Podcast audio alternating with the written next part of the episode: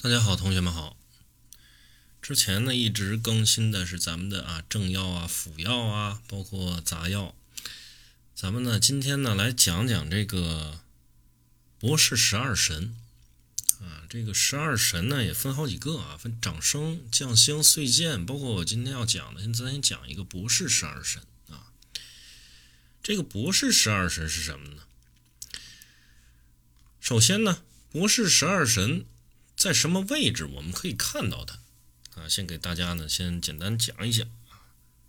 如果说大家呢用的是这个文墨天机的这个紫微斗数的排盘软件的话，我们会在我们的这个命盘排完排出来之后啊，我们会看到我们的这个每一个宫位，无论是命宫啊，还是说父母宫、福德宫，它的左下角啊，左下角会并排着三个星曜啊，有的可能是青龙啊、华盖啊、白虎啊，有的可能是力士啊，包括西神、龙德之类的啊。我们先找到这个博士，这个博士十二神呢，这个也包括啊，博士就是一颗啊，就是一颗这个杂药，那它呢？包含博士、力士、青龙、小号、将军、奏书、飞廉、喜神、病符、大号、伏兵、官符等等啊啊，没有等等，就是这十二个星曜。它是呢紫微斗数当中呢，如果说按等级来划分的话，也属于丙级。这个博士十二神呢，在本命盘里边的作用来说的话，啊，并不是太大，啊，可以说没什么作用。但是如果说在我们论到流年命盘的时候，那也就是或者是大限啊，这个时候就很重要了。它只有在体现这个外部环境的时候，会起到很重要的一个作用。这个博士十二神刚才讲了，一共分十二个嘛，啊，分十二个神煞，它分别呢都带有一些什么样的意义和概念呢？今天呢，主要就是把这个十二个星的概念啊，因为概念都不多啊，所以简单的给大家讲一讲。这个博士呢代表的是智慧啊，如果说命宫遇生年的这个博士星的话呢，啊，他也主人聪明，他的命宫啊，首先来说定的话，如果说定这个博士星的话，给大家多讲一点。如果说呃在排盘的时候啊，在排盘的时候你找博士你怎么找？你找禄存，因为你在排先天盘的时候，本命盘盘出来，他的博士永远是跟着禄存走的啊，也就是说禄存的旁边一定有博士，然后呢再顺时针的去排出来博士啊、力士、青龙、小号等等，哎，再去排出来这些星啊。我们呢今天呢以主要这个概念为主啊。首先说呢，他是一个掌管智慧的啊，也主人聪明，但是呢必须有这种哎辅佐的这个星曜同度，才能发挥它的一个吉祥的特性啊，比如说与这个昌曲同度者啊，主这个聪明才智；与魁月呢同度呢，也主受人这个荣誉啊，或受贵人提拔。其实这个概念上来说的话，哎，跟我们之前讲的一些就是说正曜遇到一些吉星其实差不多啊。像如果说遇到辅弼的话啊，辅弼同度的话，也主受人赏识，也有人协助帮助。啊，如果说没有辅曜、己曜同度的话呢，哎，在三方相会也可以，但表现呢就稍微的这个没有啊，在这个同宫会展现的那么好啊。这个再往再往下讲啊，力士，所以也讲呢叫博士聪明，力士权啊。这力士呢，也就是长的是一定的权力啊，他与正曜同度的时候。啊，咱们讲的是这力士啊，力士与正曜同度的时候呢，可以影响正曜的性质啊，可以影响，比如武曲化禄、化权、如果与利势同度的话，则主什么？掌握全财。如果与天机天梁同度的话，有吉啊，有吉，则主什么呢？对于这个计划性的东西是有支配力的。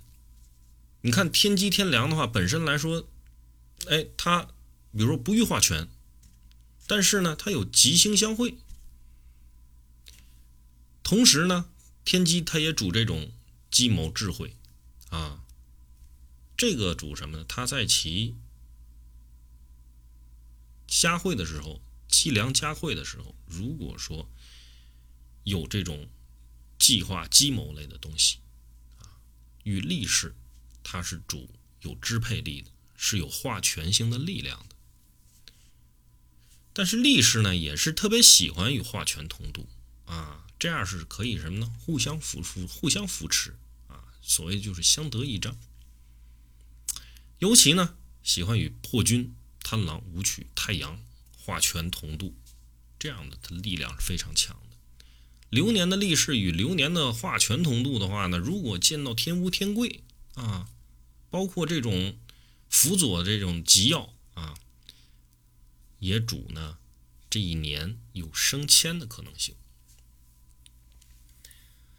咱来聊聊这个青龙啊，青龙呢听着就比较好啊，青龙主东方啊，也主生长啊，但是咱们这里边这个青龙还不当做这么个讲法啊。这个星曜呢也主什么？可以给人带来一些喜事儿，属于这种呃，你可以当它这个星曜为什么？为这个好消息。而且青龙可以解白虎之煞啊，可以解这个白虎之凶啊。这个从风水有句话也要讲嘛，就是说啊，宁叫青龙高万丈，不叫白虎压一头啊。所谓这个青龙是可解白虎之煞的，所以当与这个白虎同度或是对拱的时候呢，呃，他的这个白虎之凶呢，可以由青龙所减弱啊。流年的青龙如果与昌曲同度，如果见红鸾天喜，则主什么？婚姻，甚至是什么？生小孩，哎，家里面添丁。与魁月天巫同度呢，如果见天贵天官或天福啊，也主升迁。与贪狼化禄呢，于田宅宫的话，则主什么？这产业。咱讲讲这个小耗啊，小耗呢，也就是小破财，比如说丢东西，或者是买贵重的东西啊，经常呢可能就会有点后悔啊，比如丢东西了会很沮丧，是吧？买贵了这东西，咱不是说是诚心买奢侈品，不是这个，就是东西买贵了。哎，本来不是这个价格，但是结果呢是让人给当这个冤大头了啊，让人给骗了啊！你买这个东西比实际价格可能要高出不少，哎，让人自己心里就别扭了，有这种追悔之心。所以呢，最不宜与文昌化忌、文曲化忌，包括匪廉等同度啊。这样呢，会让自己的什么？自己的这个心理会更加的别扭。像这个。如果说与文昌啊，包括文曲、匪廉这几个星中同度的话呢，其实还能会造成一个什么样的啊不好的一个结果呢？就是会因小失大，因为文昌、文曲啊，包括匪廉，如果说像这个这样的星去化忌的话，啊，一方面主的是什么？口角、口舌。啊，另外一方面文昌化忌也不好啊，文昌化忌的也主这个因小失大嘛，啊，大家从这个字面上其实就很好理解。像生年的小耗与文曲化忌同度呢，如果与命宫、财帛啊，包括福德皆主呢，这个人可能会经常的丢点东西啊，但是破损不大啊，但是就经常会很麻烦，就比如说呃这个坐公交丢了公交卡，呵，这个。或者是一些比如说考试忘带笔了，还得麻烦老师跟老师去借啊，类似于像这样的情况。嗯，如果与匪廉同度的情况下呢，则主这个购物容易什么？不不太容易去讲价啊，不太容易去讲价啊，常常就是事后嗯埋怨悔恨啊，这事儿怎么不跟人家就多划划价呀？那、啊、其实本来啊一个很优惠的价格，其实可以拿下来的。流年的小号呢，对于流日发生作用啊，对于流日发生作用，因为它咱们就比如说啊，就是丢东西，它肯定不可能是在一个月上去丢，咱可能在每一天啊，可能会发生一些这样的事情。所以说呢，流年的一个小号，我们在对应它的流日的时候，我们就要注意了啊。如果对应到流日，一定要注意我们这一天，嗯，给自己上一个小小这个小感叹号，注意点，不要不要这个意气用事啊！买东西一定要讲价，而且呢要注意自己出门别忘带东西。然后我们后面讲讲这个将军啊，将军的话呢，呃，生年将军的话呢，最喜欢呢是与化科同度，尤其是什么紫微化科、太阳武曲啊、昌曲化科是最好的啊。如果在命宫或官禄呢，会增加其荣誉。啊，这个将军还是看是立名的，对不对啊？因为他喜与化科嘛。他如果说这样在官禄在命宫的话呢，他会令人有什么风光之感啊，感觉很很惬意啊。这个荣誉给自己，我心安理得，而且呢，感觉大家呢都还很很关注这样的一个特点在里边。但是将军如果与忌星同度的话呢，有时会因为过分的得意忘形而遭到嫉妒。或呢，因维持这种表面的风光而暗中受损。将军也不喜欢与文曲啊、化忌同度，这个主什么？主吃这种哑巴亏啊，也不好。就是其实都是因为名而产生的一些负面效果。啊，大家这个根据不同的盘面，大家可以自己呢去试去理解分析一下啊。我们后面来讲一讲这个奏书啊，奏是这个上奏的奏啊，书就是啊书籍的书嘛。这个奏书呢所带来的这种啊福泽呢，皆是与什么文字啊，包括这个啊卷宗是有一定关系的。嗯。命宫福德啊，包括官禄啊，如果有生年的奏书的话呢，这个人是在写作方面来说是比较有一定的、哎、有一定的这个天赋的啊，比较擅长。与这种行迹同度的情况下呢，啊，有这种刀笔之才。刀笔之才什么？类似于像写状子、写一些檄文。啊，这样的这个这种的公然讨伐你的一些啊，就类似于如果说咱要是把这个行迹，咱按照古代的这个这个这个这个文章的分类上来讲的话，它的犀利程度，我觉得可以用这个诸葛亮的这个《出师表》啊。当然，咱不能说诸诸葛亮的这个天生命宫福德官禄如果有奏呃是有奏书的啊，这个咱不知道。但是呢，从这个文章的特性上来说，我可以去形容我要讲的这个事情啊，它是有刀笔之才的，很厉害啊，带有一定的攻击性啊，而且呢是要达到自己的目的，写出来呢很犀利，这个文章啊，人看了之后就是声泪俱下啊，而且呢是他是喜欢与什么与昌曲和魁钺同度的。因为这个呢会增加他这个奏书所带来的一个什么带来一个力量。奏书呢它也为这个刚才也说了啊，有可能是什么诉讼状子啊，所以说奏书呢奏奏书呢也为这个官司诉讼的吉星。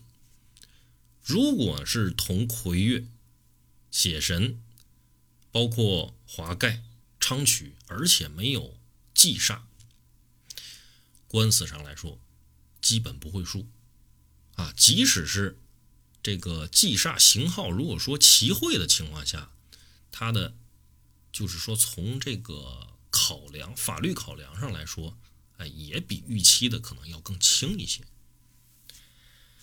好，后面我们讲一讲飞廉。飞廉的这个咱要说的是博士十二神当中的飞廉啊，与这个依年支起的那个匪廉啊是有相同的性质的，都主口舌。这个匪廉如果与这个型号的这样的星曜同度的时候呢，会牵扯到诉讼，甚至呢是口舌是非引起的这种官司诉讼啊。喜神啊，喜神呢，他是喜欢与什么昌曲同会啊，也主呢带喜气儿的这种典礼。